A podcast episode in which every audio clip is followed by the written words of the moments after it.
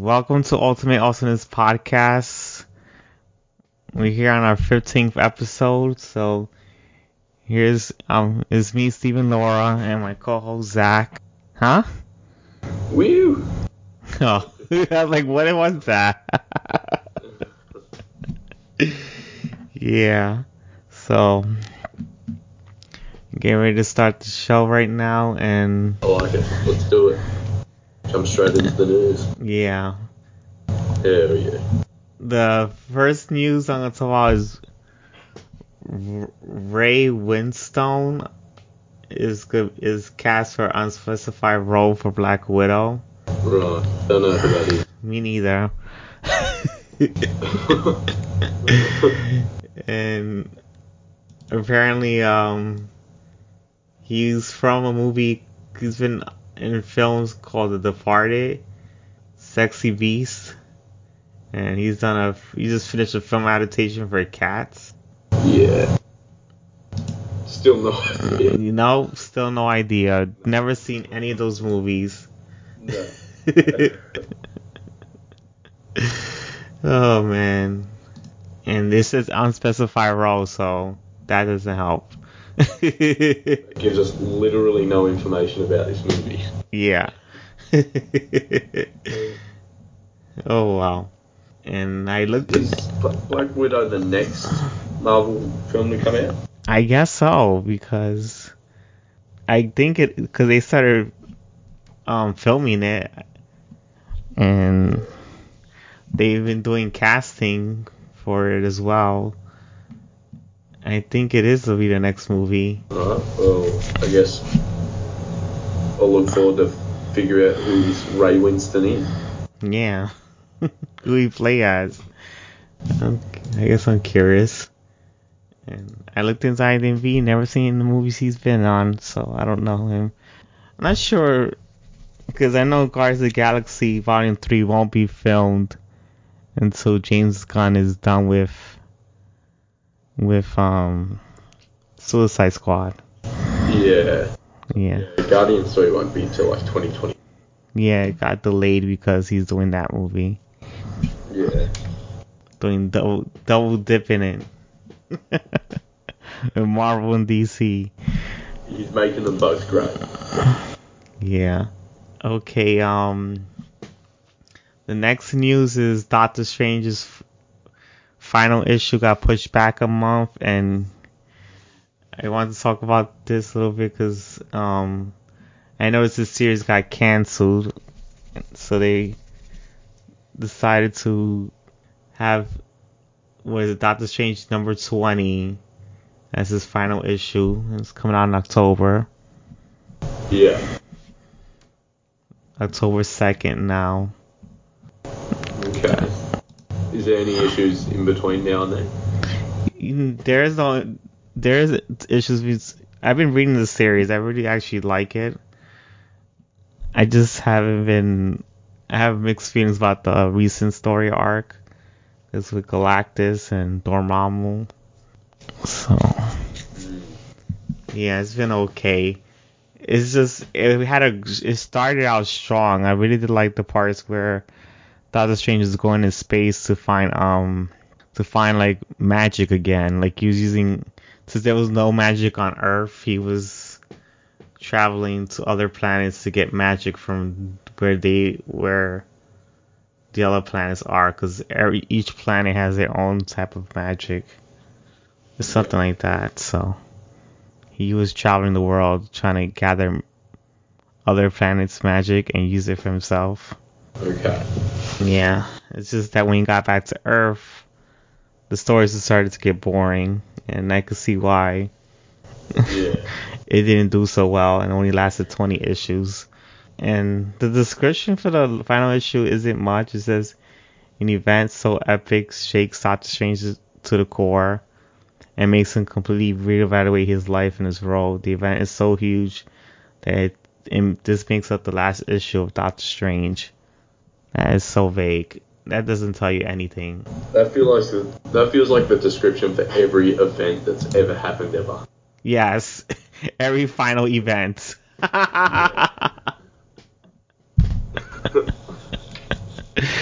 So I guess good on them. yeah, I was hoping Mark Waid would actually improve on the series, but I guess he didn't. Oh well. I at least like the new costume and the new female character that he did introduce in this series, but that's about it. yeah. I just hope it actually finishes pretty strong. And see what's the new storyline after the Galactus storyline, because I don't see what's what's the new storyline that's after that one. Yeah. So yeah. Um. So the next news is Red Sonja's new film has a new writer and director, Okay. and this time is transparent creator Jill Soloway has signed to write and direct Millennium Films' Red Sonja. Okay. I don't know who Jill Soloway is, and I didn't know there was a Red Sonja movie happen. But good stuff. I really don't know anything about Red Sonja. I just know she exists, and I know she used to be part of Conan. That's about it. But then they separated the two licenses. Licenses. So Okay. yeah, I know Dynamite owns Red Sonja, and Marvel owns Conan. Yeah. So yeah, just Marvel just started. I mean, took the license from for Conan recently. Before it used to be Dynam. Um, was it? I think it was Dark Horse. I'm not sure it was Dark. I think I wasn't sure if Conan was Dark Horse or Dynamite that had it first or whatever. It's either one of those two. Yeah. Yeah. I just know they they gave it up to Marvel. So they said there Jill Soloway's work is Amazon's Transparent. She was also executive producer for Six Feet Under, United States of Tara, and How to Make It in America. Still doesn't help. Not even. Yeah. she also filmed. She also filmed Afternoon Delights. Doesn't help either. So yeah. I just hope that this person is actually better than than she's actually better than Bryan Singer because I was when I heard that Bryan Singer was to do this movie, I was not looking forward to that. I really don't like him as a film writer or a director. I just never liked his work. Never liked his X Men movies. Never liked the Superman Returns. The first He's- couple of X Men were good. Uh, Oh. yeah. I have a different opinion. That's all. Well, yeah, okay. You can. It's okay. You can like those movies. I mean, they're very 90s. But I like them. I think they have a little bit of a charm to them. Yeah, just I just don't like the X movies because they're like nowhere near like the comic books. No, they're not. That's fair. Yeah. To me, that's not that's not Marvel's X Men. That's just something else. No, that's Bryan Singer's X. Yeah, the only thing I could like, all I like was from Fox is Logan and Deadpool. That's fair. Yeah. I'm, I'm, prob- I'm probably half in that boat as well. A lot of, a lot of X movies are pretty awful. yeah. Thank God they're done. I know. Er, you saw Dark Phoenix and you didn't like that one. Yeah, it was it was rough. That was even my brother who likes every movie ever. Oh, he didn't even like it, and that means it's bad. Very bad. this, this is a guy that likes Suicide Squad. Oh, I like Suicide Squad. What is that supposed to mean? I mean, I, it's bad. I, I don't know. What else did he like? I don't know. He liked a lot of bad movies though. Uh, is is Red Sonja a stripper? I don't even know. I never read Red Sonja. I have not read her either, but in this picture, she's not wearing very many clothes.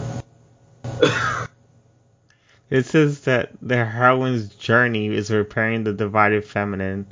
The the wife and the other woman confronting each other. Mom stripper. I think I I don't know because it said that she has been prominent in what they call a heroine's um, journey, and apparently it has to do with Red Sonja. I don't think so. I don't know. Forget it. Not even bother talking about that.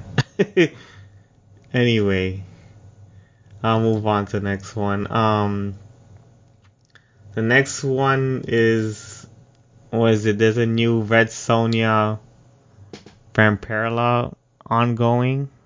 The story starts in 1969 and is supposed to be timed perfectly with her 50th anniversary.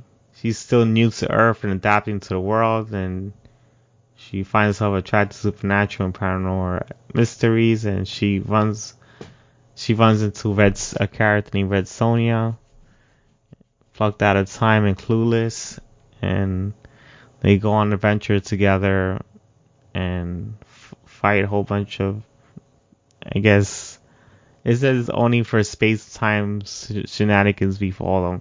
So I guess it's like a time travel story. I have no idea, Mm. but it seems pretty interesting. I don't know anything about Red Sonja or Vampirella, but Yeah. I have did. nothing Oh, god. don't know go. anything about any of these characters or writers or anything, but it sounds cool.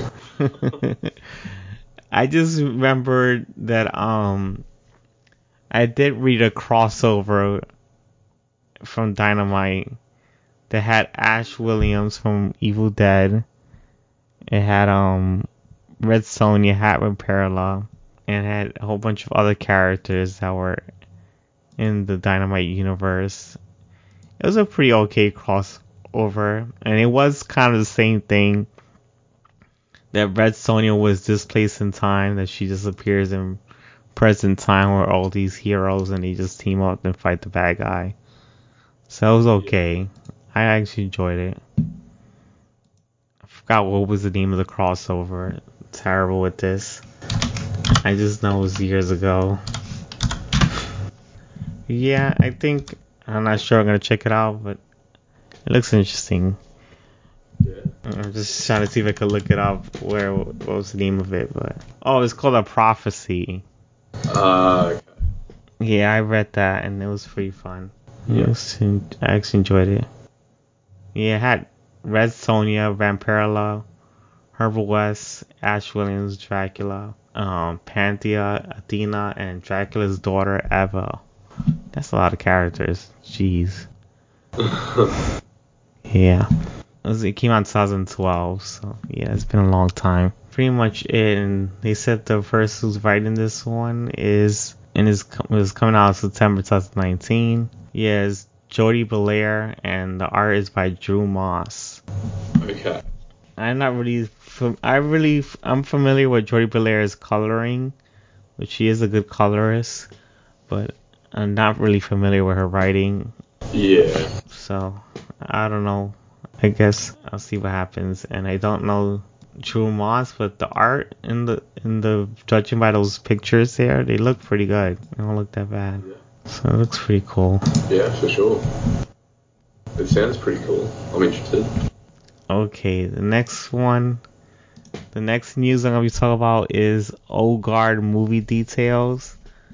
It's a it's a movie called Old Guard, and it's based on a comic book. It's coming to Netflix, and it's gonna have. I get this one. Huh? You get this one? What do you mean you get it? I, I get movie. oh, you could actually see it. That's what you mean. Watch it. what you thought it was like a DC Universe thing? I'm, just, I'm just used to not being able to watch anything. See, Australia sucks, like you said. It gets frustrating sometimes. man. Poor Zach. Apparently, he's got Chiwetel Ejiofor. I never know how to say his name, but it's a guy from Black Panther who plays Black. Yeah. You don't want to play Black Panther. Then is Harry Melling and Veronica Ngo has joined the cast of Old Guard. Their roles are not specified. Apparently, Char- Charlie Theron is also in the movie. And that's is based on the Image Comics title by Greg Rucka and Leonardo Fernandez. And I've never read this comic book. Apparently, it takes place in the 21st century. It says old soldiers never die and some don't never don't even ever fade away. Cursed with immortality, Andromache of Cynthia Skyta and her comrades in arms ply their trade for those who can find and afford their services. But in the 21st century, being an immortal is a different, difficult secret to keep, and you live long enough to learn that there are many fates worse than death. So I guess it has to do with immortal. I don't know, in the 21st century. Someone cursed with immortality? And they said the movie is written by uh, Gina Prince Bythewood, so I don't know. There's not much to talk about with any of these people. They're very unfamiliar. The only person I I know is the actor who played Black Panther. I do know the actress named Charlie Theron. I think she was in Fast and Furious. I'm not too sure. But. Yeah, and she was in Mad Max as well. Yeah, yeah, she was in Mad Max, so I am familiar with her. Yeah, yeah, I know. See, uh, yeah, so I guess the movie would be good if it has to have those two actors. Yeah. So I guess I'll check it out when it comes on Netflix. So yeah, that's pretty much it for that one.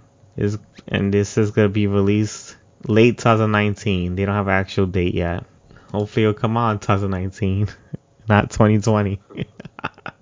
yeah. All right. The next news is Batman is gonna be is in the Hollywood of um Walk of Fame. I'm surprised I didn't actually hear of this. Oh, really? well, I didn't hear this until. I just, I just find it weird that a fictional character is gonna be, his star yeah. is gonna be on the Hollywood of Fame. I yeah, I noticed a couple of characters do have one. I just forget that there's fictional characters on that place. I've been there. I've seen the Walk of Fame. Yeah, it's okay. It's just how how much names, on the star on the on the floor, the, the street that you I mean like on the sidewalk that you walk on. And it's kind of hard to look at each name that's in there because there's like so many people. Yeah, and a lot of them you probably wouldn't even know. Yep, that's true. Because there's a lot from like just like 60s westerns or whatever. Yeah, and there's like a lot of old people's names in there. Yeah. And it's a tourist attraction, so it's kind of even worse. Yeah, it'd just be like flooded with people all the time. Yeah. Apparently, there was like it says here in the in the news article I'm reading from Newsarama that uh that Snoopy has been part of the Hollywood Walk of Fame. So yeah. Wow. Okay. So yeah, there has been other fictional characters. That's the only one they listed. It says numerous fictional characters, but the only one they listed was Snoopy. But yeah. I guess they decided to put Batman in the Walk of Fame because there's been so many Batman movies over the years, I think. Yeah. Or. Yeah, I'd, I'd, I'd say probably of any. Yeah, he has more than any character. Yeah. Yeah. I think he has more movies. Either him or like Spider Man, maybe. Well, Spider Man only has the three Spider-Man movies and two Amazing Spider-Man. What seven now? And then um, there's Spider-Verse, and then there's uh. Well, so there's eight. There's uh, Spider-Man: Homecoming, Far From Home. I think that's it. I didn't count that. I just said them all. yeah, so, yeah. That's, that's definitely. Yeah, that's definitely not more than Batman. I think. Uh-huh. Actually, I think it is. Oh, it is. Oh yeah, it is more than Batman. Because I know there's four Batman movies. Yeah. And and then the trilogy. The the Dark Knight trilogy, yeah. That's seven. Yeah, so there's only one extra. Until we get Robert Pattinson. we he's behind. He's lagging behind. yeah, he is. sadly. Unless you want to count Batman v Superman. He's on 7.5. We'll give him half. Yeah, because it's like a Superman movie as well. Yeah. I could say it's a Trinity movie because it has Wonder Woman, so I don't know. Whatever. See, I guess that's cool. The next news is DC is replacing all of their imprints with a new system. They're getting rid of Vertigo, Zoom, and Ink. Okay. And they putting them to three new three age labels. There's DC Kids, DC, and DC Black Label. So DC Kids is gonna be aimed for readers 8 to 12. It'll be incorporating the DC Zoom titles as well as other cartoon-based titles like long-running Looney Tunes. Yeah. I guess the DC Black Label will continue with mature material for readers age 17 and older. So I guess I think the Vertigo titles will go on DC's Black Label. Yeah. And he said that uh, there's still Young Animals, Sandman Universe, Wonder Comics, Wildstorm, Jinx World, and Milestone will still continue. But they'll follow a different category, I guess. It's just weird because the Sandman books were part of the Vertigo uni- um, comic books. I mean, they were part of the Vertigo imprint. So I don't know if they're just going to change it to DC imprint or whatever. Yeah. And it said they haven't decided where the Vertical ties will go, but they're not going to be, it's not going to be called Vertigo anymore. So they're abandoning these names. I don't, this is not the first time they got rid of Vertigo because I remember when the new 52 started, there was no Vertigo titles. And they took a few years to to relaunch Vertigo. Yeah. So I don't know if this is gonna be the last of Vertigo. People were like, I know when this news was announced, people were getting depressed to see Vertigo go. Yeah. And it's like, uh, Vertigo's been gone before. They can bring it back some other time. It probably won't go away anytime soon, or maybe this is gonna be gone for good. Who knows? I'll see how this how this new imprints is gonna be organized. This doesn't get that much details. It just says they're not gonna have those three imprints anymore. So I'll see how this works out. I guess. Yeah. And I just because I did read that they said that the Sandman books are not going away because I do enjoy them, and I was hoping that they don't go away. yeah. Because when I read this news, I was like, oh my god, I hope they're not canceled. And then on Twitter, I read that they're not canceled. They're just changing the imprint, so they'll probably go to a different imprint. That's about it. The book's still going. And I kind of knew that Vertigo was going to end up going away because um, they decided to make a whole bunch of those internet social justice warrior books. They were like very political centric books that I didn't enjoy. The only one I enjoyed was was um American Carnage, and that's the one that had more issues than all the others. Uh, So it already had gained attraction. and I, I am gonna be talking about it in this podcast. This when we get to the books, yeah. because I did pick as one of the books I'm planning to review. So oh. you'll hear about it. So yeah, that's pretty. That's pretty much for this news. So I'll go to the next one. Alright. I don't know. Vertigo. I don't know why Ver- DC and Vertigo decided to do those social justice warrior books, because that does not sell well, and it didn't, and it made it made the imprint felt completely. oh wow.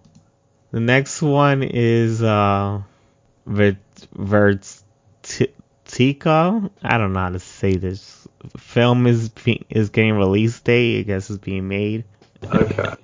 it's based on a long-running comic book called Verto- Verotica. It's gonna be a horror anthology film written and directed by Dan Danzig. Yeah, Glenn Danzig. It's coming out October 31st. It's gonna be a Halloween themed VOD release by Cleopatra. I don't know what the hell that's supposed to mean, but whatever. The film cast includes Alice Hang, Ashley Wisdom, Kate Cross, Natalie Borowski, Rachel Ann Aline, Scott Hopkins, and Sean Keenan. Don't know these people either. No. so yeah, I don't know what to say about this movie. I never even heard of the comic book, but No. so yeah. I give, I'll probably watch the movie. And maybe that'll help get into the book. yeah. I don't know. Is this is a horror anthology, so this is why there's gonna be a whole bunch of short movies. Yeah, okay. I guess that's how it's gonna be. I don't know. Right. I guess to see what happens when it comes out. Yeah. The next news is the Mueller report is coming with a comic book. I don't know why because it's just something that probably not comic fans would actually care about because it has to do with something political and I really don't follow what the Mueller, I didn't follow what the Mueller report was, but I did he- hear some of it, but I didn't really care too much about it. I just found this odd that they're making a comic book out, out of it, and it's just. Yeah. I think apparently people just think that anything with Donald Trump sells. I.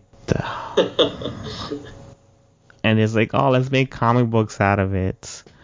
This would be a great idea. oh my god.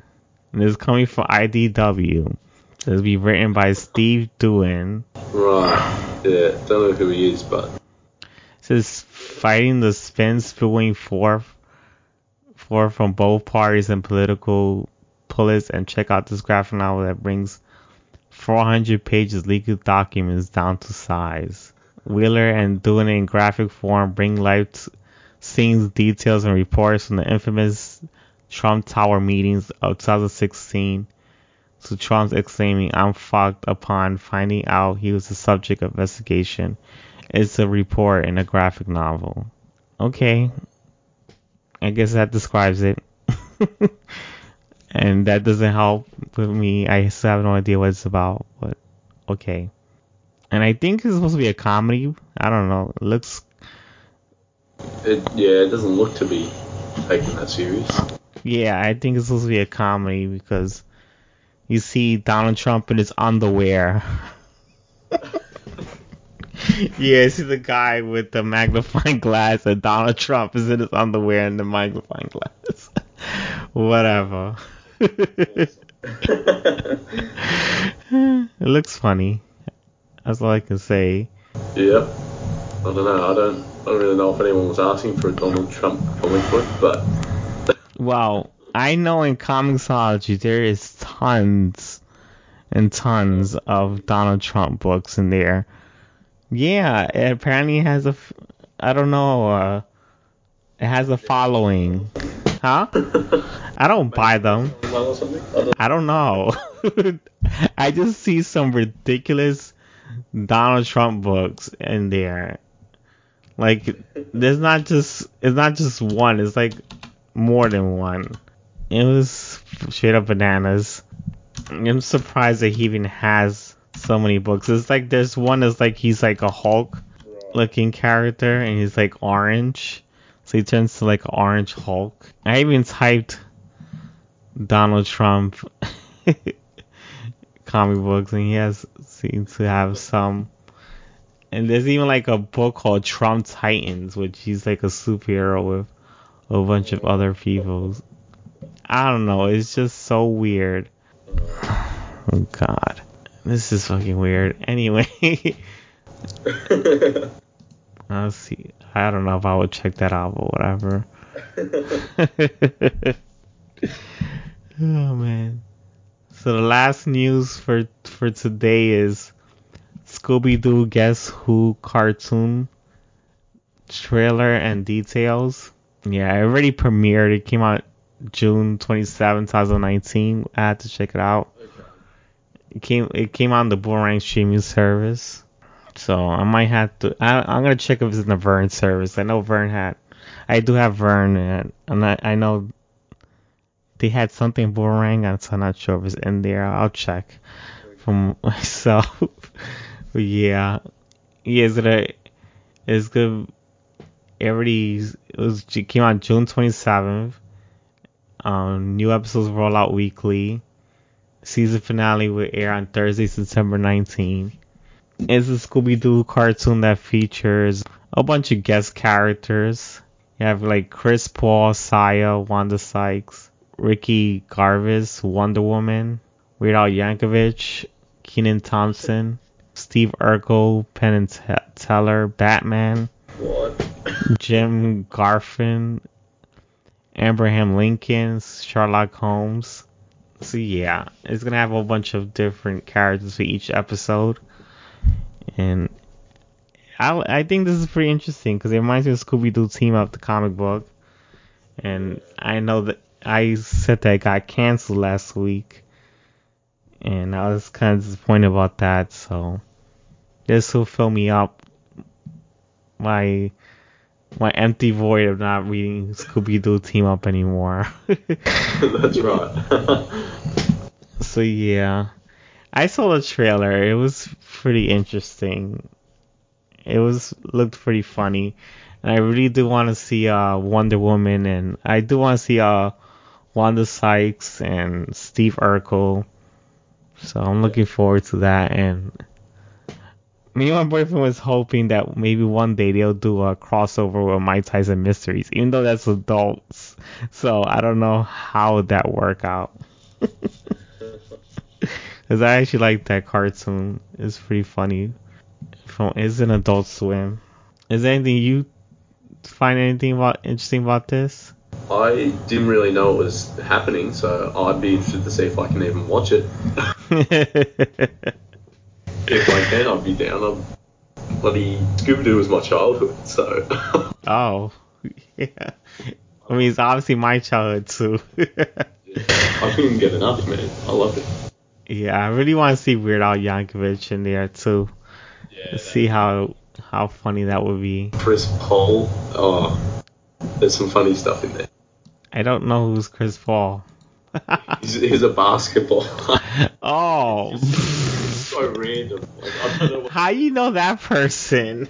Come on, man. I like, basketball's alright. yeah, but that's American basketball. Oh. I'm surprised you know him. it, it reminds me of some of the old cartoons. Like I remember I used to watch one on like VHS with, where it was a Batman and Robin crossover and stuff. Yeah, they used to. They done this before. They used to have crossovers, so they doing it again. There's nothing new, So yeah, but it's exciting to read, like to start doing this again. At least I think so. cool. John DiMaggio is there as Abraham Lincoln. Yeah, that's the voice actor. Yeah, I know that voice actor. He's pretty good. I just can't wait to see Batman with Kevin, voiced by Kevin Conroy. That's gonna be fun. I'm surprised they managed to get Kevin Conroy to do it. That's, Yeah, that's really cool. it is really cool. There's some people I don't even know though, like Jim Gaffigan. I don't, know who that is. Or Penn and Tyler. I mean Teller. Oh, nope. No, man, they're like they're like some magician dudes or something. Oh. Yeah. They've, they've got they've got like a show where it's like people trying to see if they can do a magic trick without them figuring it out. They're yeah, they're not that exciting. Oh. They're just two old dudes, really. I don't know how. Everyone who loves Penn and Teller. I do know Kenan Thompson is the guy from all that and I don't know who that is. from the he's in Saturday Night Saturday Night Live as well. Oh, okay. Yeah, it's like a he's one of those Nickelodeon kids from Oh, yeah from the nineties. yeah. So yeah. Okay. Yeah. Yeah, the the the good burger kind of thing, whatever. Yeah. I don't know who Saya is. No, don't know who that is. Uh, She's like, she's the singer with. Yeah, I heard she was a singer, but I don't follow that too much. Me neither. Only listen to rock music, so Yeah. whatever she sing is way out of my purview. So yeah. Oh, she's Australian. Oh, she's Australian. Apparently. You should know her then. You should know her more than Chris Paul. Oh no. I'm. Just kidding. She's from Adelaide though, and Adelaide sucks. I'm surprised you even know who Chris Paul is. So what, you watch basketball? Yeah, I'll watch a little bit. Oh. No, Australian watch American basketball. I, I, yeah. Well, I don't like the Australian basketball. It's kind of. Do they have basketball over there?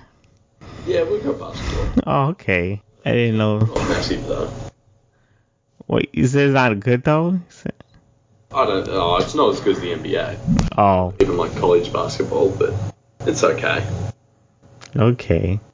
We're doing it.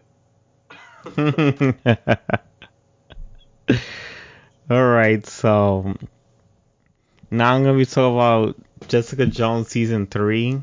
Okay. Yep, we're finally here. I have mixed feelings about this season. It was good all up until the last episode. Right. The last episode ruined it for me. And my boyfriend and I, the last episode too, we were both like, what the fuck did he just do with the last episode? I even checked on Reddit and no one liked it the last episode, so. Because the thing is, they decided not to give the characters any closure. Yeah. So, so they made the characters go back and forth for nothing. It was so. Is this your least favorite season? I guess so, because I did like season two. I mean, yeah, I did like season one and two, and season three I do like it, but it's just it has a, it's very flawed. Yeah. And I did like the villain. I did like Sallinger. Yeah, he was a great villain. I just don't didn't like how I what I did like Trish how she was right in the beginning of the season, this season, but then in the end I did not like what they did to her Yeah. because it started getting worse. Because she started going after um Hargoff, the lawyer. Um, she was going. She was having a relationship with um Kith, some ex of hers, and apparently uh Trish ends up grabbing the yeah she ends up grabbing her girlfriend and to for um Horgaff to uh because the thing is Horgaff had worked with Sallinger she was defending him as his lawyer and Trish didn't agree with that because he's a murderer. Is she's apparently Horgaff has ruined a lot of people's lives and Trish thought that she needs to be a savior and stop all the bad guys. So she went to go grab her girlfriend and and like held her hostage and Harga said that to let her go. I will I will I'll do I'll do anything just to like let her go and then Jessica Jones comes and actually stops her from from doing anything. And I remember they end up taking Trish to prison at the end. So yeah, it just gets real complicated at the end because Jessica Jones wants to leave and she's on her way to leave New York, and then once she goes to the the train, she decides to go back to New York. She doesn't leave. And then I was like, that was pointless. Why did you even have that scene where she walks all the way over to the train station just to walk back? That was pointless. like she gives the keys to Malcolm for for him to take over, and all of a sudden, at the end, she changes her mind. He's here walking back away from the train station. Yeah. It's just so weird. Yeah, that's why I did not like that that last episode. And I was liking Trish because I do like her ideals that, you know, she felt like she was Punisher for me. Yeah. Like she wants to go after the bad guys. She did. She she did kill Sallinger, and I was happy about that. I was like, hell fucking yeah, kill that fucker. He's a murderer. fucking security serial killer kill like fucking so many people, and Jessica Jones is like, no, do not kill him. Uh, it's like, shut up, Jessica. You killed Kilgrave, so what makes a freaking difference this time? Yeah, she's she spends a lot of time in that show Yeah, questioning the, the morality and stuff. yeah, and it goes back and forth for oh forever. Yeah, it's like that, that's a cool arc for maybe one season, but you've done it for three now. Come on. and oh my god, there was some gruesome things in this season, and I was not really expecting Dorothy. Uh, I already spoiled everything for you, Zach. It's all good. what is it? Yeah, Trish's mom ends up getting killed by Sallinger. Okay. That's why Trish was going after him and wanted revenge to kill him to kill him because he kills her mother and Jessica was trying to stop her going on her revenge path because it's changing her as a person. And I, I understood I understood some parts of why Jessica wanted to stop Trish because apparently Jessica feels that killing someone is never fun because she killed Kilgrave and she still to this day doesn't isn't happy that she did that. She feels I guess regret or hates herself for it and she doesn't want Trish to go through the same thing. So I guess I understand that. And I guess she views Jessica as like her I mean her it is her adoptive sister, so I guess she doesn't want it's like some family pr- protecting kind of thing. Is is that I feel like Jessica's being a little bit overprotective because the guy's a murderer and she ends up putting Trish in prison. I just didn't like that. I didn't think that th- she needs to put Tr- Trish in prison because she actually killed someone who's worth to be killed. but I, I guess the law is a law, and she did commit a crime, so I guess she has to pay for it. Whatever. But this season was really crazy. I was really hating on a Hargaff, but that is her character. You're supposed to hate her, so she was doing the her job well. but yeah, I was really hating that character because she goes defends a serial killer without even caring. She just wants her business to go all the way up. She wants to have money, and that's all she cared about. And it's just she wants her girlfriend back, and she didn't give a shit that she she uh drive the boyfriend away, and he ends up committing suicide. Shit. yeah, the girl that she was going out with had a boyfriend. I mean, she had a he had a husband. I mean, yeah, she had a husband. Um, say he has a no, it's she.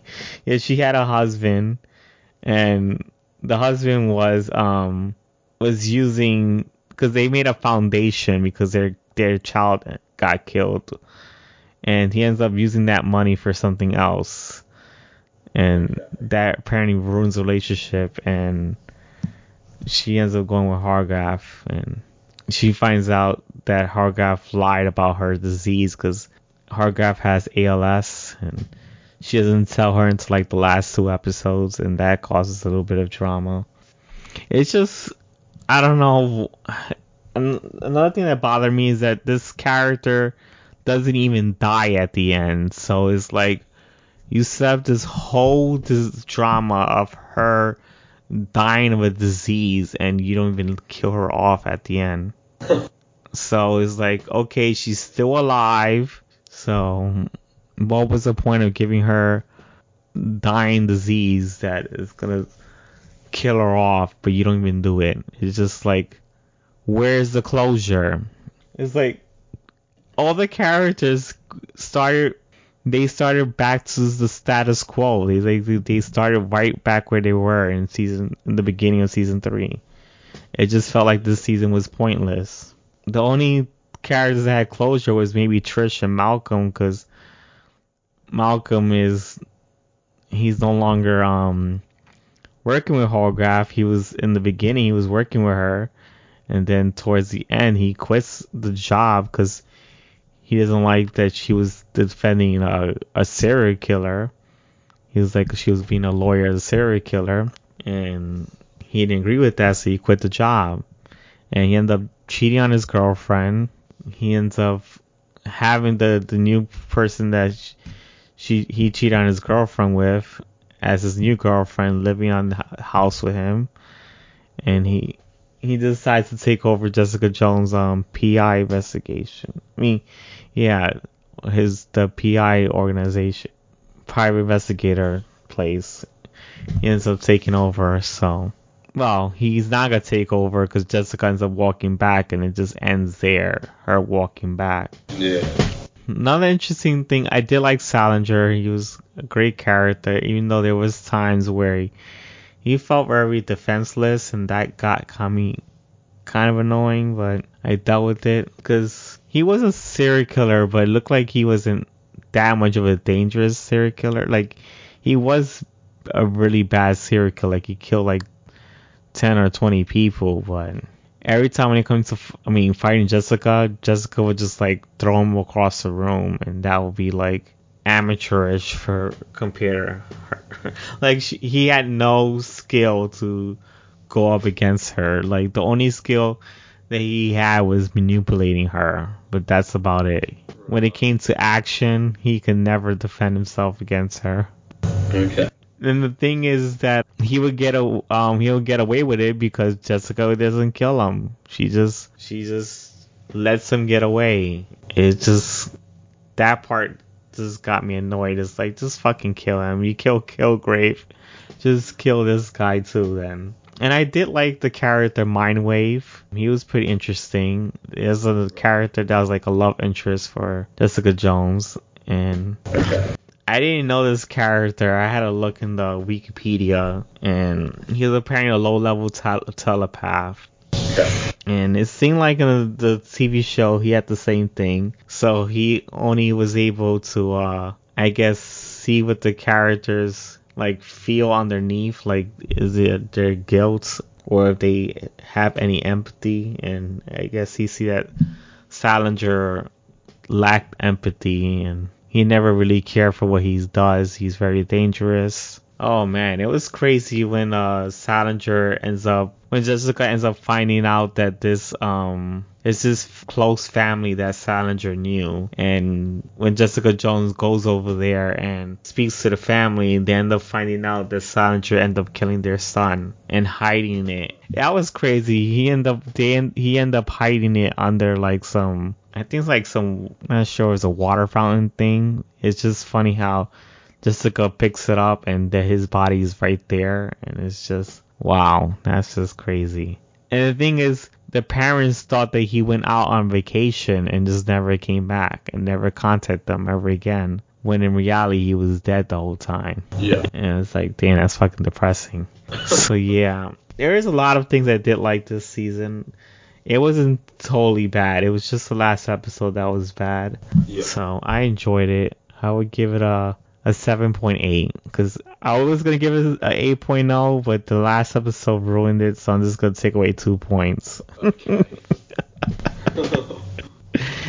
yeah, because Jessica started from square one. She's already working for the PI. Didn't move her anywhere. And Horvath is not dead. She's still alive. Still has ALS. Yeah. And she's no longer with the girl she that she was trying to get with. Yeah, they broke up. And it's just like she's back to square one because she was by herself. I mean, she still has her company, but she got a girlfriend midway the season, so they broke up. Now she has nothing. She has no girlfriend. It's just back to square one. It was like so annoying. so her and Jessica had no had no progression. Yeah, that's a little bit boring.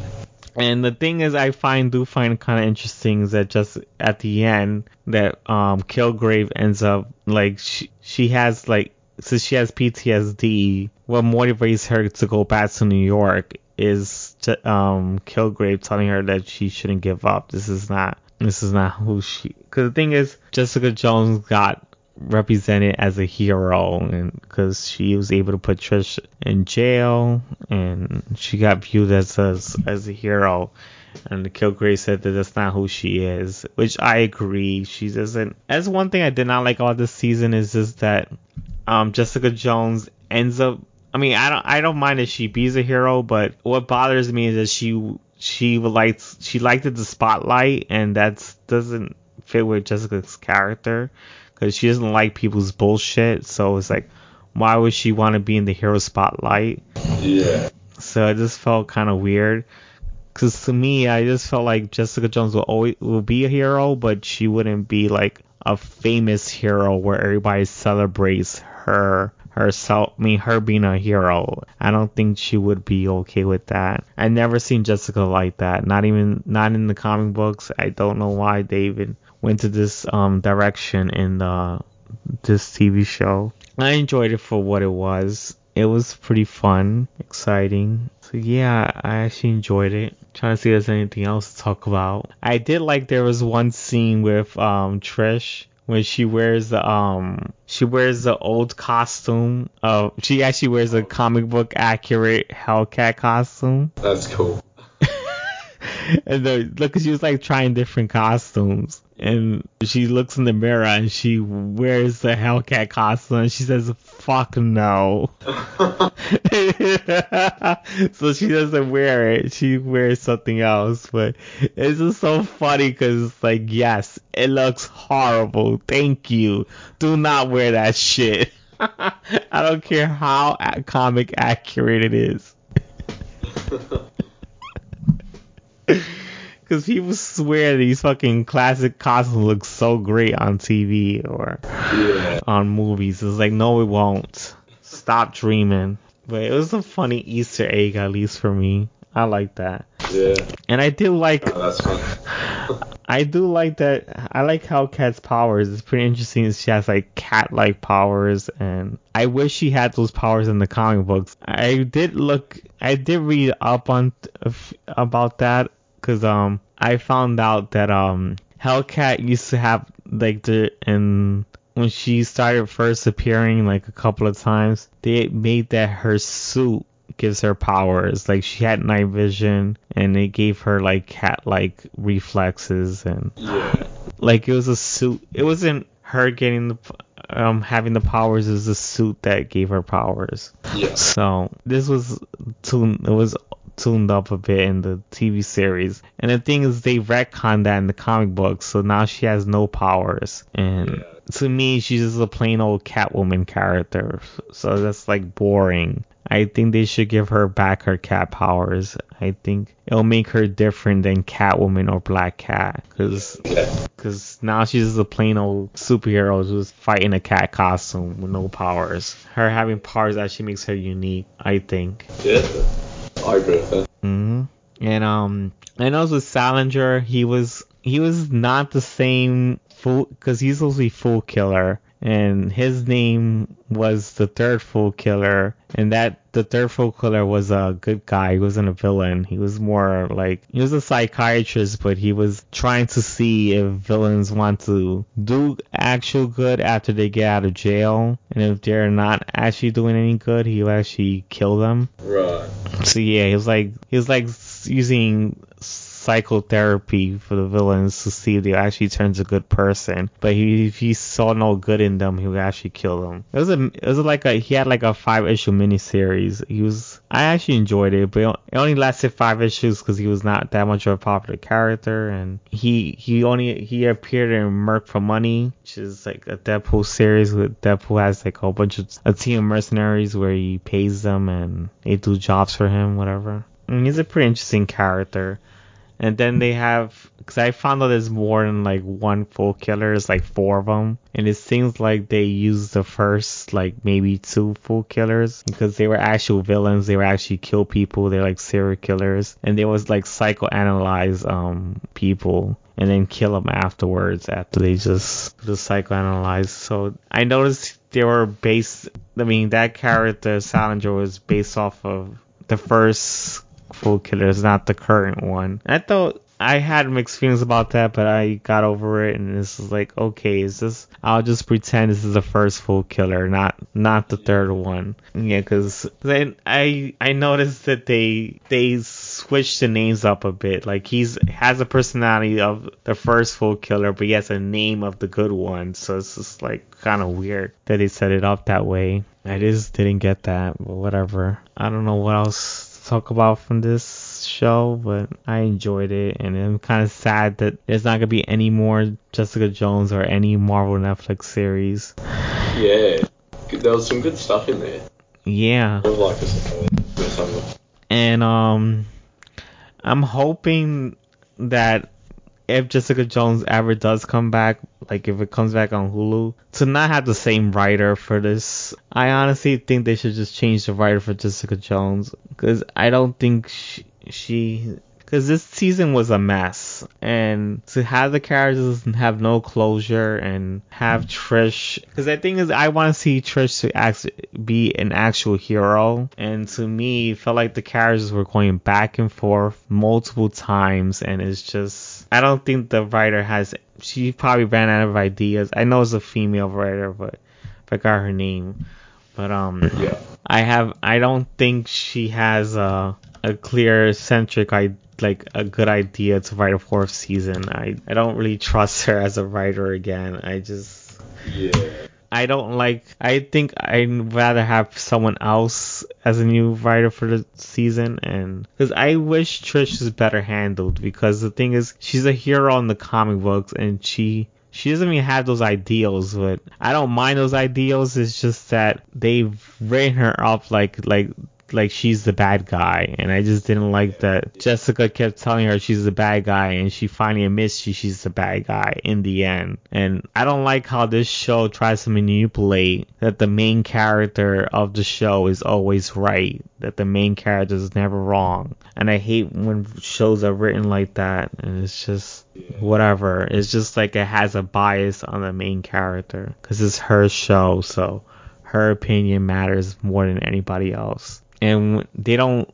It's like it's kind of weird because it's like I want them to look at the gray point of view, not in the black and white point of view, and it seemed very black and white to me when it came to like Jessica, because she was always right for every little thing. It's just like whatever. I think that's pretty much it. I don't know what else to talk about. So, yeah, I did not. Go, I did not like the back and forth with Jessica and and Trish. It was getting me annoyed. And it kind of makes sense with the Hellcat, like Hellcat going on like a revenge path. So the Hellcat name actually makes sense you now. I know because in the comics she did have hell powers from Daimon, but then they got rid of those, and now she has regular powers. No, she has no, she has no powers. Not regular. yeah, that's what I meant. So now I'm gonna move on from Jessica Jones season three. Okay. And move on. Now talk about the comic books. Let's do it. Yeah, the book I'm gonna talk about right now is Age of X-Men Next Gen number five. It's the final issue of the this series, the mini series, and I actually enjoyed this one. I would give it a 8.0. It was about the younger X-Men, the younger generation of X-Men. Like, yeah, they had like armor, um, Glob, and Anano. I don't know how to say his name, but yeah, Glob Herman, Anano, Armor, and Rockslide. They were um because the thing is, they the extremists found out that they were taking drugs to reveal what the real world is like and telling everyone that this is a fake world. So the extremists found out they were doing something illegal. They were on the run.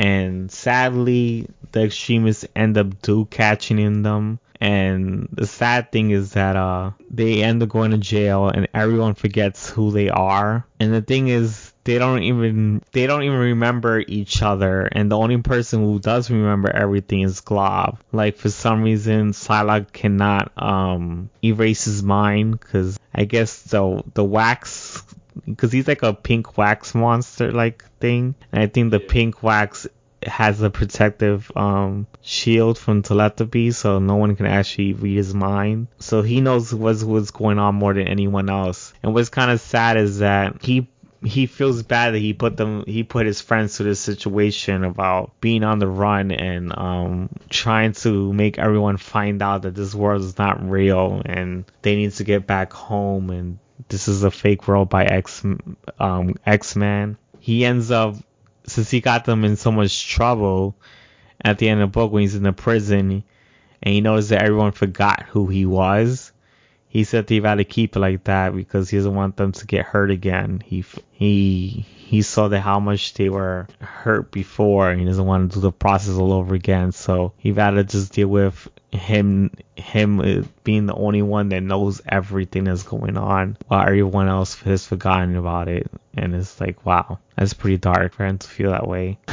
yeah, so I felt I kind of felt real bad for Glob Herman this book. I actually enjoyed this book a lot. It was pretty interesting. Ed Brisson really knows how to write these characters well, and I I'm glad that he put these characters in a spotlight because these characters rarely get any attention in comic books. Yeah. And yeah, because the young generation always gets like cameo appearances, and they always have books that focus on only the original X Men characters and like mean, the ones that everyone else knows, then like the uh, the Jean Grey, Jean Grey, Cyclops, Wolverine, Storm, Gambit, Rogue, Psylocke. It could go on, but it's the X Men that like were in the cartoons or were in the blue and gold team, and it's always those those prominent the prominent X-Men that always gets the spotlight and the attention and the the newer generations never do. And that always disappoints me that they better they barely get any recognition. And for me I feel like they need to have some time to shine and that book actually gave them that. So that's why I always enjoyed it. It was a really fun book and I'm want to know. I'm hoping to see what happens in Age of X Men um, Omega because it's gonna transfer to that book to tell what happens in after all these books. Cause yeah, I'm not sure Prisoner X because I haven't read the last issue of Prisoner X, so I don't know if these new these young generation X Men characters are gonna um appear in the last issue of Prisoner X, or are they gonna appear in that Omega issue of X Age of X Men, which concludes everything. So I'm looking forward to reading that. Um, the next one is another Age of X Men, Amazing Nightcrawler number five, which is also the final issue of this miniseries. And I actually enjoyed this one. I give it an 8.0 as well. It's mostly about Nightcrawler. He had found his daughter He's on the run as well. It's funny, it's just like the other one. He's with his wife that he made a daughter with, and um, yeah, it's with Ma- Megan. What do you know her name is? Yeah, Megan is Megan actually, but Meg I don't know, probably Megan or Megan, I don't know. But anyways, she they were on the run, the three of them. They were on the run from a whole bunch of mutants, and their leaders were um Mindy Cuckoo and Phoebe Cuckoo is like the and Celeste Cuckoo is like um the Cuckoo sisters, Emma Frost's um daughters, which they're just um clones of her ovaries, but whatever. They're they're adults now, but um young adults, but yeah, they were going after Nightcrawler and his wife and daughter, and Nightcrawler ends up coming with a deal with one of the Stepford Cuckoos, and he asks them, um, one of them to, uh, why don't you erase my memory and let my daughter and my wife go? And they decided to let, let, yeah, they end up erasing Nightcrawler's memory, and he goes back with the X-Men, and he has them going back with the the X-Men from this universe and act like nothing happened. So he doesn't remember his daughter or his wife. And his daughter and his wife are in the run. They're like still hiding and living together. So this one's also pretty dark. It had a sad ending. And I'm looking forward to see what happens with this Omega. Like how would it conclude all these chapters? Because they still feel like they're not finished. They still feel like they're not really actually concluded. So Yeah. let's see how this goes. Um, but it was pretty interesting. I did like the discussions with um the Stepford Cuckoos and Nightcrawler coming up with the deal because they were. He was trying to convince them to really give him a give them to a chance and erase his memory. Yeah. So it's it was pretty emotional to to actually read it. So I had fun. So the next one is Marvel Spider-Man City at War number 4, which is another issue of the Spider-Man video game. And this yeah. and this one is mostly based is mostly focusing on Doctor Octopus. So yeah, she gets to learn a little bit more about him in this book. Like it focuses on him and you get to see his dialogue talking about himself. And the thing is you find out the reason why he created the the Doctor Octopus arms is because um he is losing his motor functions.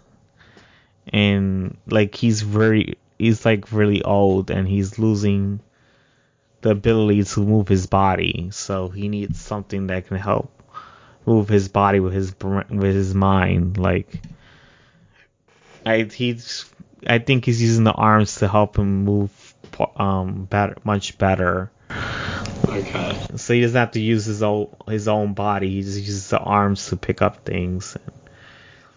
The thing is, what he find what we find out is that the technology corrupts his mind and he becomes a villain. So it's like he was a good man, but later on, his jealousy of Norman Osborn increases. Um, the machine that, yeah, the machine that is in his head because the thing is the thing is connected to his head but so yeah it kind of corrupts his mind and his jealousy of um Norman Osborn pushes that forward and he starts becoming like villain like but they don't show anything that happens with him like after he becomes villain like it's just you see the evolution of that in this book and it's pretty interesting you get to see why he's Norman Osborn because Norman Osborn stole his tech and used it for his company, and he gets tons of money for it, and it's just it really pisses off Doctor Octopus, which is pretty interesting. I I understand that perspective. I mean, I'll probably be pissed off at someone who actually used my tech and got money from it.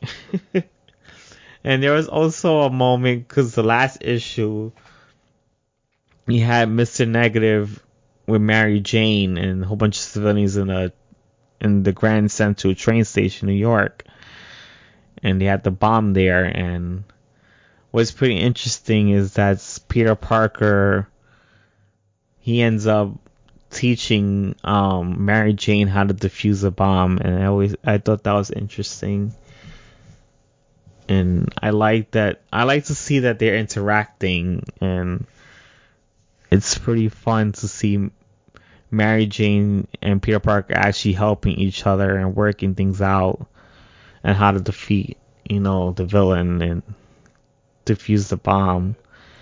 Because what I don't get out of the main Spider-Man book is that Mary Jane is always at home waiting for Parker to go come home after fighting a villain, and it's just is to me that's very distant. At least here they're actually working together, and I actually enjoy that.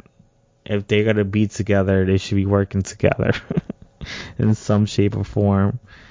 And the funny thing is that um, Mary Jane knows that she doesn't, she's batting, fighting with her in herself because she doesn't like.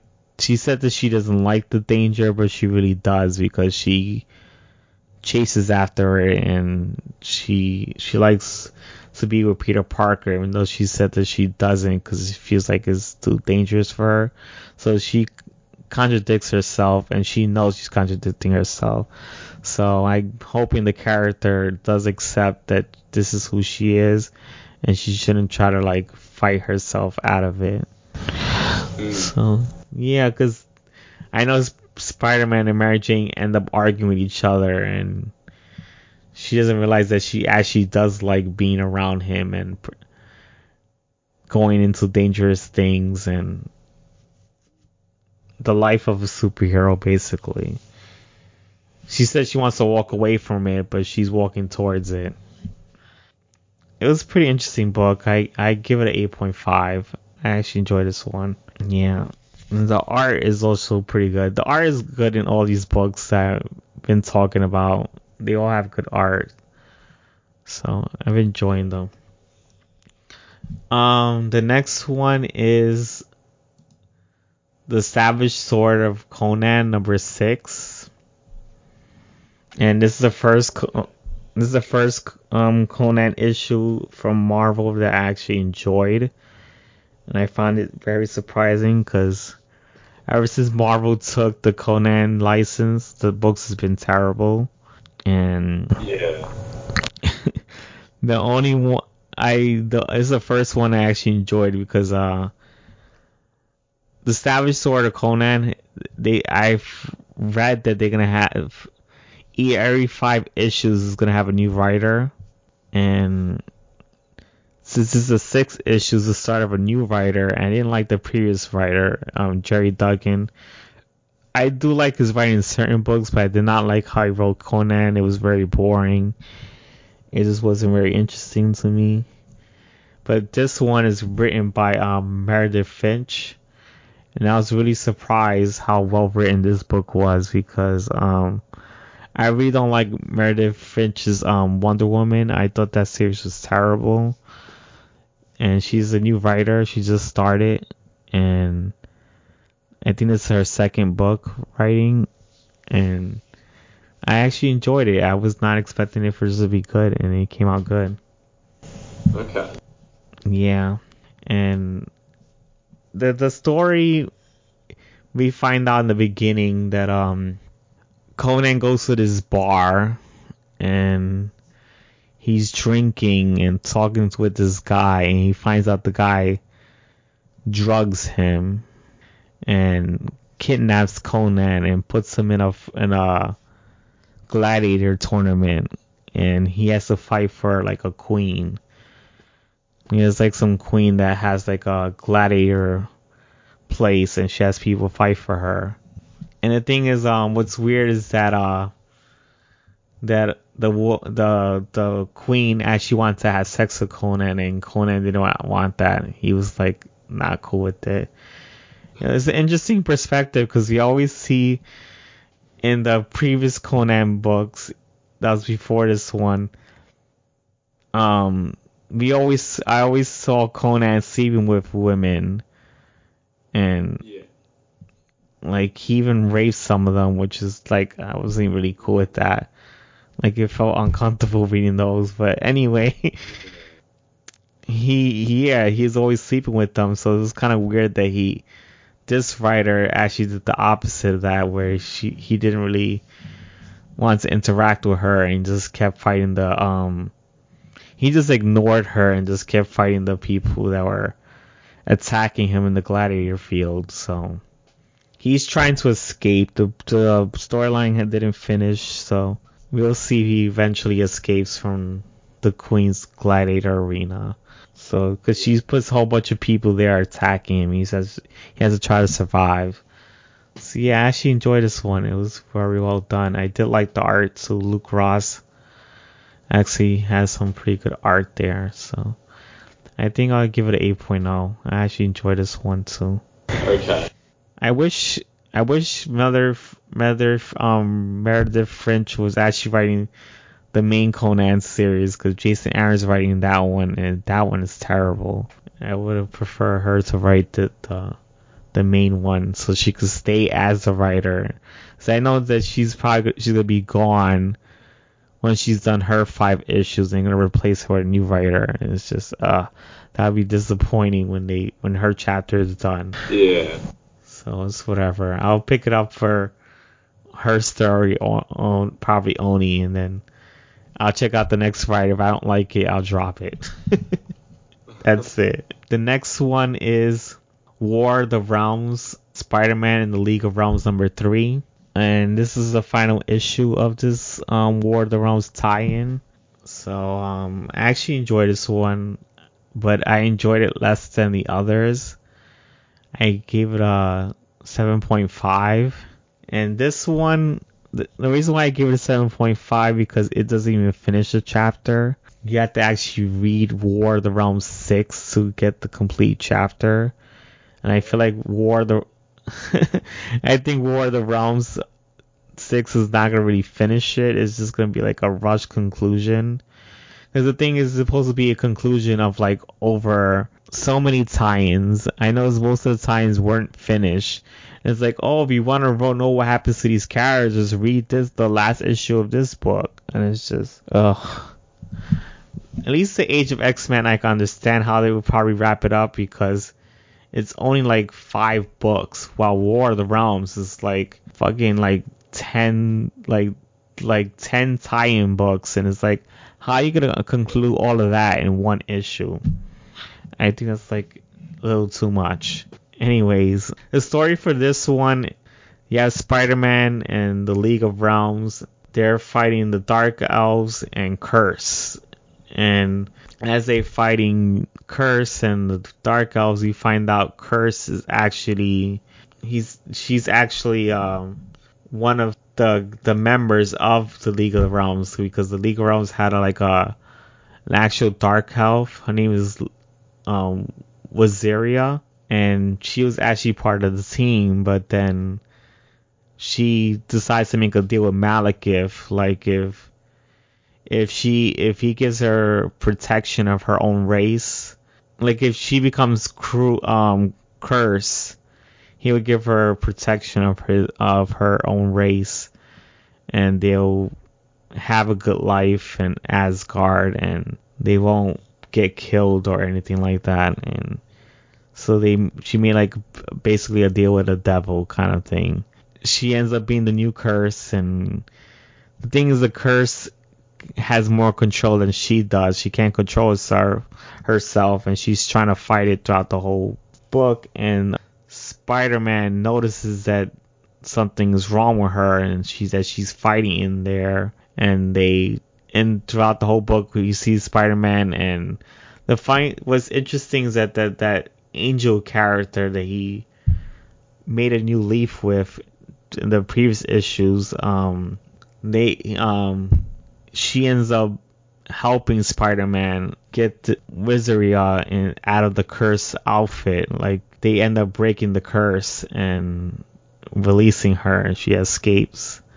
So yeah, she's gonna now at the end of the book she joins with the League of Realms fighting the remaining dark elves, and uh, and it just it just continues the chapter in War of the Realms, which I haven't read yet, so I'll check it out. I gave it 7.5 because it doesn't conclude the story, but I actually enjoyed it. I did like finding out about Rizia, why she did the deal, and and how much she cares about the dark, the uh, the good dark elves, not the bad ones, and it was pretty interesting to see this new angel character. Like she had like a lot of character development, and I actually enjoy that. And that was pretty interesting for her to go through that. So it was a pretty enjoyable book. I actually enjoyed it. Um, the next one is Star Wars number 67. Yeah, um, next one is Star Wars number 67. And apparently, it's the last issue from Kieron Gillen. Yeah, this is the last because apparently they're gonna give a the Star Wars series a new writer. His name is gonna be is Greg Pak, and um, which I'm kind of sad about because I actually like Kieron Gillen's run, and I'm kind of sad to see him go. I don't know. I guess he, this run end up not selling that well anymore, so it ended up changing the writer. I enjoyed it. I guess not not everyone else did, but it's whatever. Um, so I'm hoping Greg Pak will actually do good and, and keep the series going. But yeah, I I actually enjoyed this one. It's just that it didn't give a a, a very good conclusion. I wish it had something more like more impact because it felt like there wasn't that much action. It was more story driven. But to me, if it was a big finale, I kind of want both. it was kind of lacking in the action part.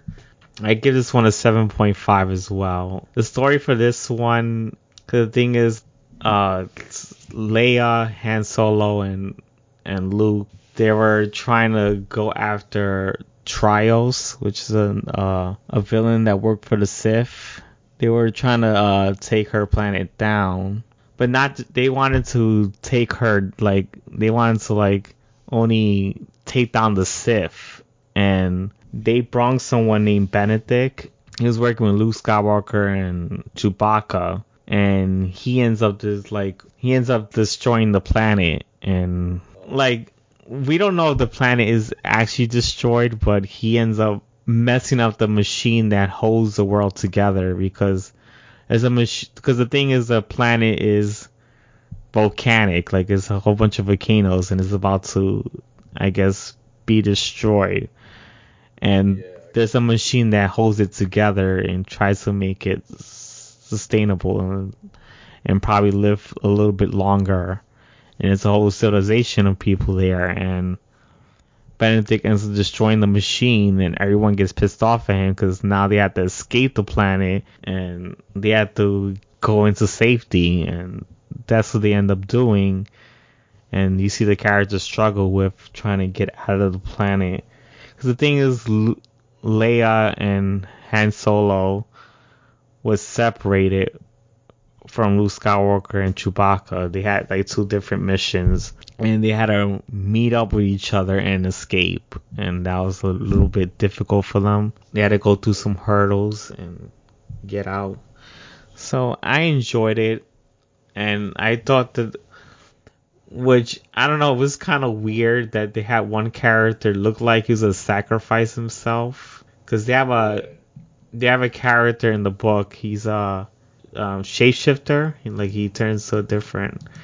He turns to a bunch of different. Um, he turns to any alien or human.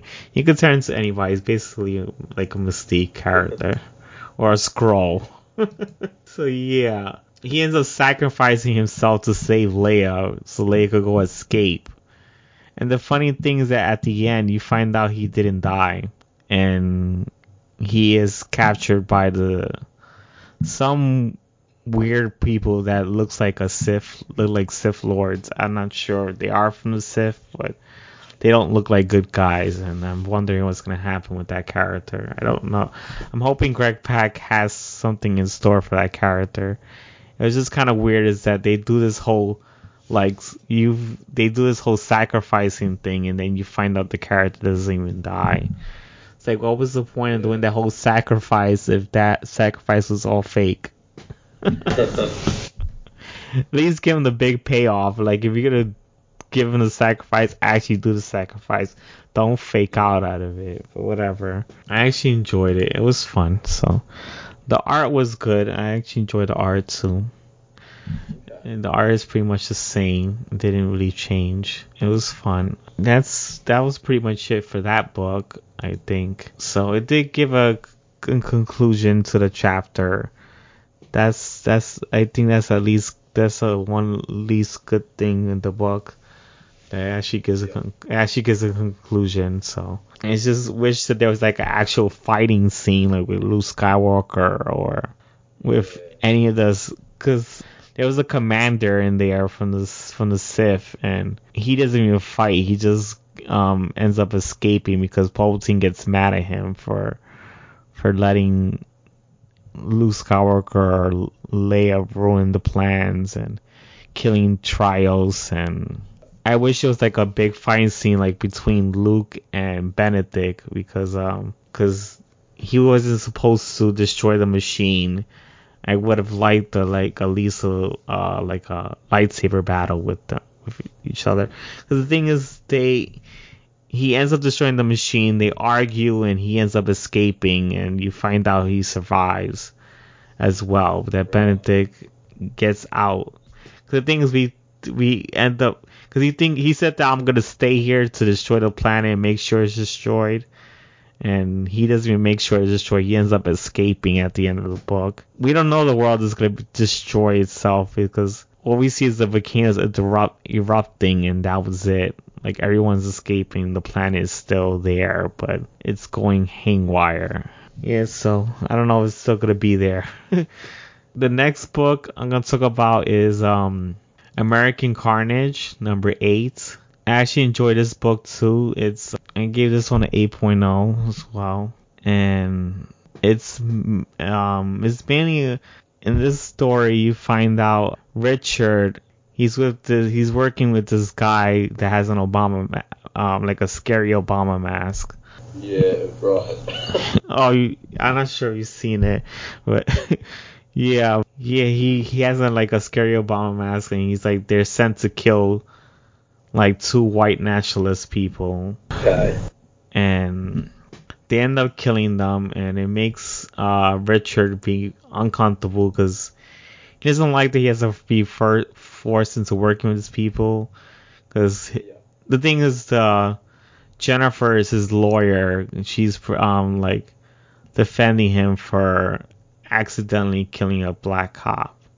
Not black cop, um, a black um, civilian. Because he's a cop and he ends up killing a black civilian by accident.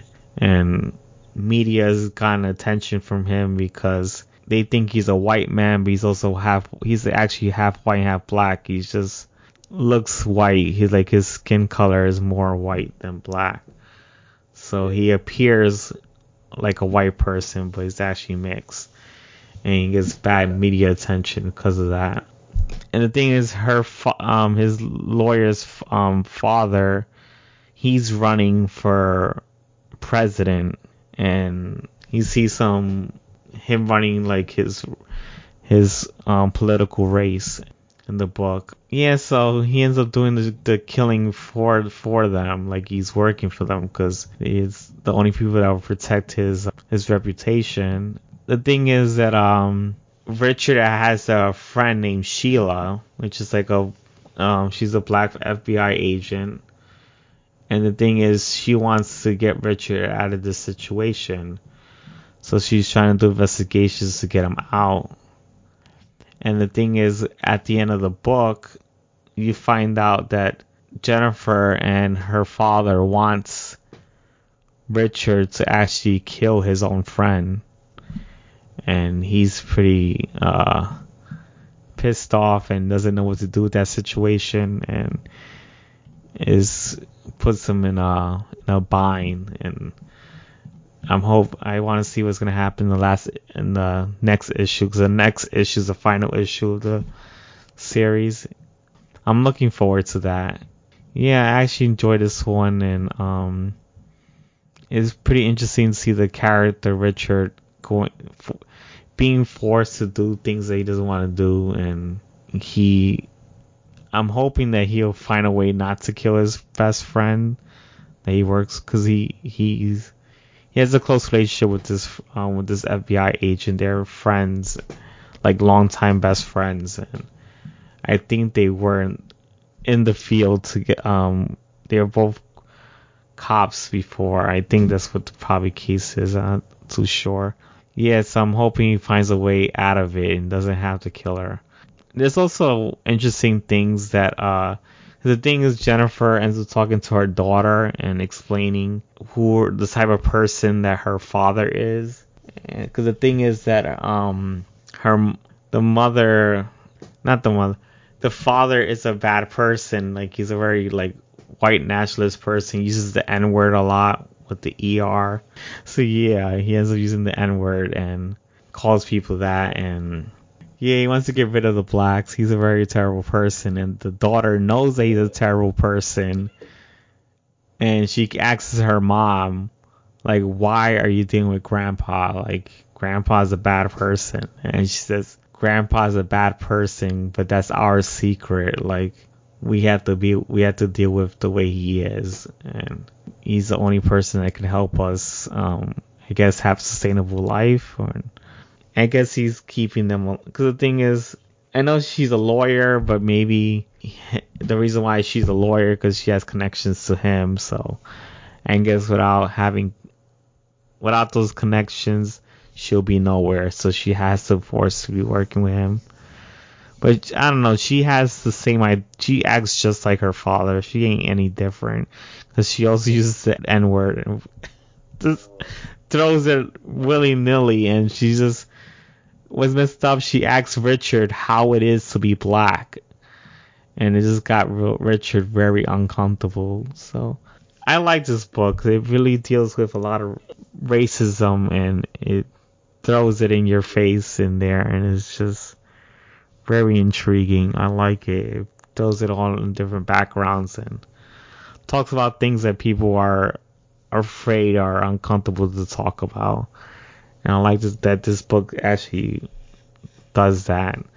It's like the best political book that I've read in for Vertigo that came out out of this whole Vertigo. I mean, they was trying to do this whole political direction, and most of the books failed, while this one actually sold a little bit because it, it was a it was originally supposed to be six issues, but they increased it to nine because it was selling well.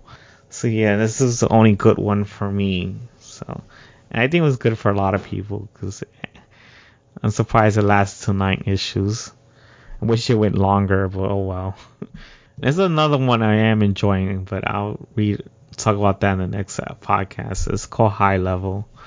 There's another one, but it, it came out next the week after this one. Um, so I'll talk about that one later. So the next one I'm gonna talk about is the final one for now is um Pearl number ten in some by Michael Bendis. So yeah, this one is it was a good one. I gave it an 8.0. It was really enjoyable because you have Pearl. She goes to Japan. She's with her boyfriend. She she wants her father to be out of prison and she doesn't want to deal with the yakuza running after her anymore. Because the thing is, her mom was was involved with the yakuza, and her father's supposed to be in prison because he was also in the yakuza. Okay. The thing is, her boyfriend works like he's also part of yakuza, but he's like the opposite of her her yakuza, and they have beef with each other and things she loves this guy and she has feelings for this guy and she doesn't want this yakuza to be involved in her love life anymore and she wants her father back. Yeah. So she goes to Japan to get rid of the organization that works for her that works for her mother and her dad. And it's just crazy because when she goes to meet up with her uncle, this part of the Yakuza clan, he she ends up killing him, and the thing is, he she wants to she wants her father to get out of jail, and he was like, no, I won't do it, and she fucking kills him. and everybody was not expecting that. She just and it, the book is very bloody in that scene. It's like you, you see her fight. She just she ends up killing a whole bunch of people there, and I was not expecting her to be that brutal. Yeah. Like she said, she was really demanding that she wants her father out of jail. She ends up walking out of the place because she didn't really get what she wanted. She ends up talking to uh, another Yakuza clan that works for her father, and the funny things that they, I mean, she um the it was um she, her name is Nico and yeah Pearl ends up talking to Nico and Nico ends up telling her that her father is not in jail that he's actually part of another y- yakuza clan and she ends up running to her father. Yeah so and the that's the end of the book. So I have to wait to read the next issue so so yeah I can't wait for the next issue I'm really looking forward to it it was Yeah. fun, exciting. I did like Pearl's interaction with her boyfriend. They had a nice conversation because they were like eating in restaurants and before they go meet up with her uncle and it's just crazy when she goes meet up with her uncle and see all that blood. And the artist does a great job with this series. I really did enjoy it.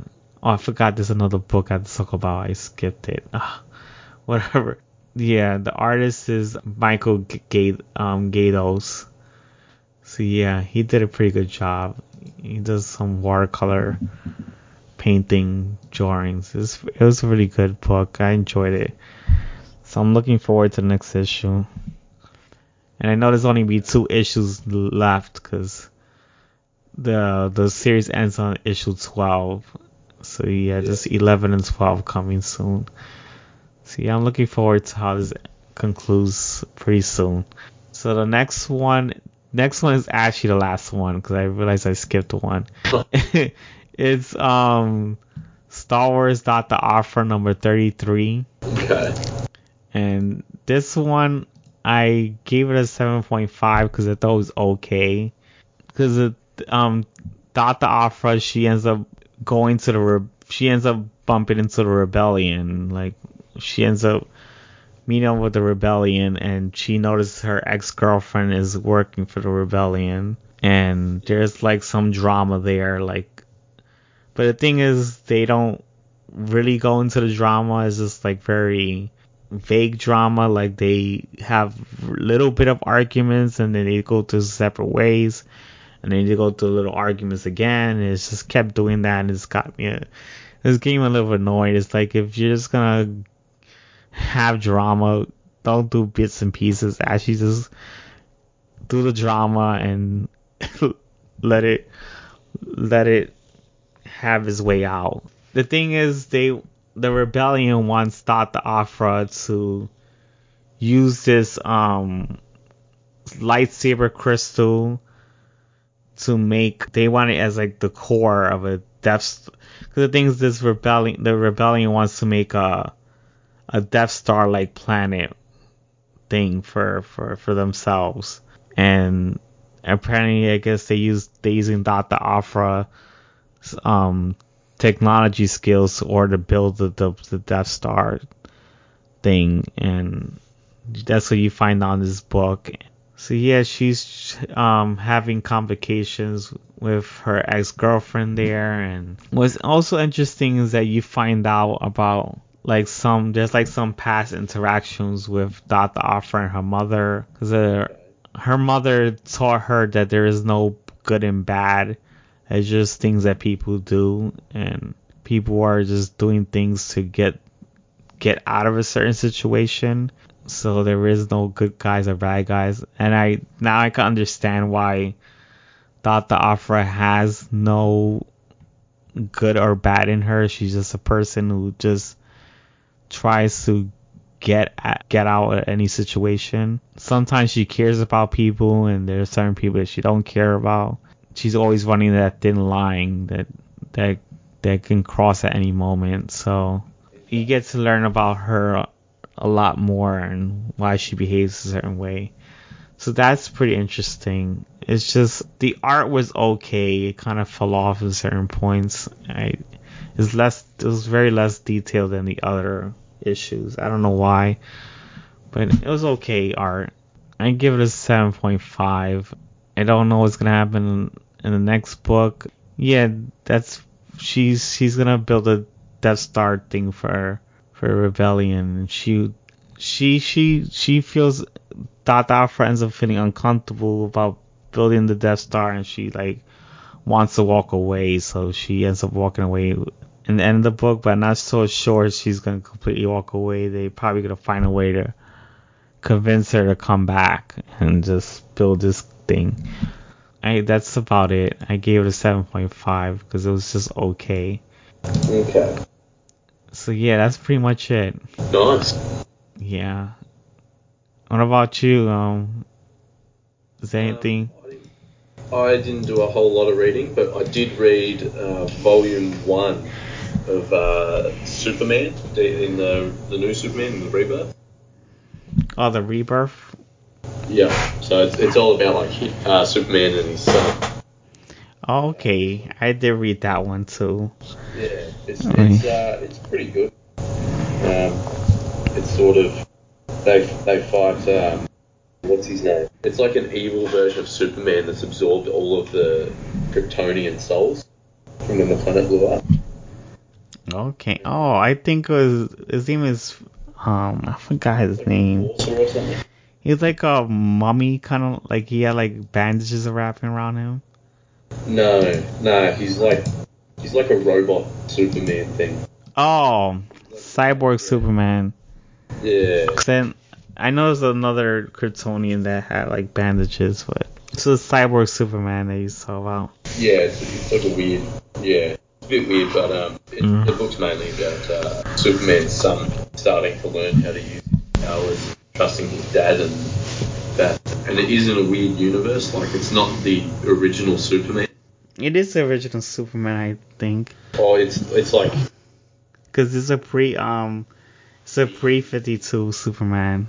yeah, Because just the new the new 52 Superman got killed. yeah, he dies at the start of this. Yeah, Yeah. So they yeah, so they bring back the original one. yeah. That's like wait a minute. Yeah, they do bring back the original one. Yeah. And uh, yeah, yeah. Um, but yeah, it's pretty good. The art's really good. Yeah. The art looks does look good in that book. Yeah. Is a I think it's Patrick Gleason. I think. Yeah. Uh, it was, yeah. Yeah. I do like his art a lot. It's great. Peter J. Tomasi. Yeah. He's like, Pierre is a writer. yeah. Yeah, I actually enjoy them working together. Yeah, it's pretty good. Yeah, this, the Superman book's actually pretty good. Uh, Superman and his son a lot. It's a lot of fun. Yeah, it's fun to see um Superman react um interact with his son and teach him how to use his powers. Yeah. Is this so? Because I remember there's a storyline with um that I'm not sure it happened in Action Comics or in Superman that Jon Kent actually accidentally kills his own cat. Uh, yeah, that's it. That's in. Uh, Yeah, yeah. yeah, that's that was so dark. Oh my god, that felt like. Cause I was like, oh my god, he did it by accident. It's like how you kill your own cat by accident by just learning how to use your powers, and it's like I felt so bad for him because he was actually crying and like Yeah, depressed. He spends a lot, a lot of time crying, actually. Yeah, I was not expecting that. And they're, and they're like making him save the world. It's full on. yeah, I was not expecting the book to be that dark. No. Yeah. Yeah, it's full on. And Superman like gets absorbed into um, whatever his name is at one point, and so it's it's Oh yeah, he actually gets absorbed the yeah the new 52 Superman. Like he becomes one person. Like yeah yeah, because I think he fights um Mix Mxyzptlk, whatever that yeah thing is. That the guy who has the reality powers. yeah That storyline was okay. I didn't like it too much because it felt like confusing for me.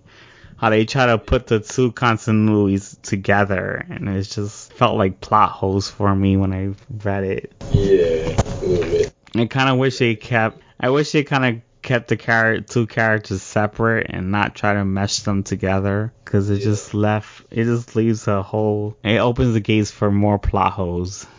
yeah Yeah. yeah uh, it's good and, and they go to like the moon and Batman's got a bat cave up there Oh yeah, I did see that. That was pretty cool. And Lois Lane was in that issue. I remember. yeah she she jumps in a big bat Yeah, the bat suit. I thought that was awesome. yeah I did like that that Lois Lane was fighting in that mech suit. It's, yeah, it's really cool. Yeah, and it's and then at the end, Superman gets absorbed by the Eradicator, and so uh, uh, John has to get him back out by himself. Yeah. It's pretty heavy, but it's it's pretty good. It's um, I'm interested to see where it goes from there. So I'll, I'll grab the next one. I think. Yeah, I think you'll enjoy it. Yeah, good stuff.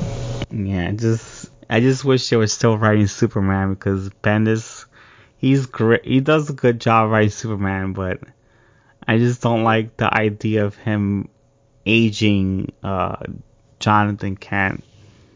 Yeah. I still want Jonathan Kent to be a kid, and I kind of miss that. yeah. The thing is, now that he's not a kid anymore, he doesn't have the relationship, like the friendship of um, with Damian anymore. It's like non-existent, and I always liked their friendship. Their friendship is pretty cool. It's one of the best aspects of the of the two characters. Yeah. I don't know if you've read any books that they interact with each other. Uh, not a whole lot yet, but uh, Yeah, you should check them out. yeah. Is there anything else? Uh, no, that was all I got to read this week. Okay. Um, but I did see the new Spider-Man as well. Ah, But I'm, I'm guessing we can talk about that a little bit more next week. you talk about that next week because uh, I haven't seen it yet. I'm gonna see it on Tuesday Yeah, okay. because um the movie theater is cheaper on Tuesdays where I live. Ah, yeah, fair, fair enough. so I'm gonna take advantage of that and um I like it. I got spoiled at work Oh, oh, with Spider Man.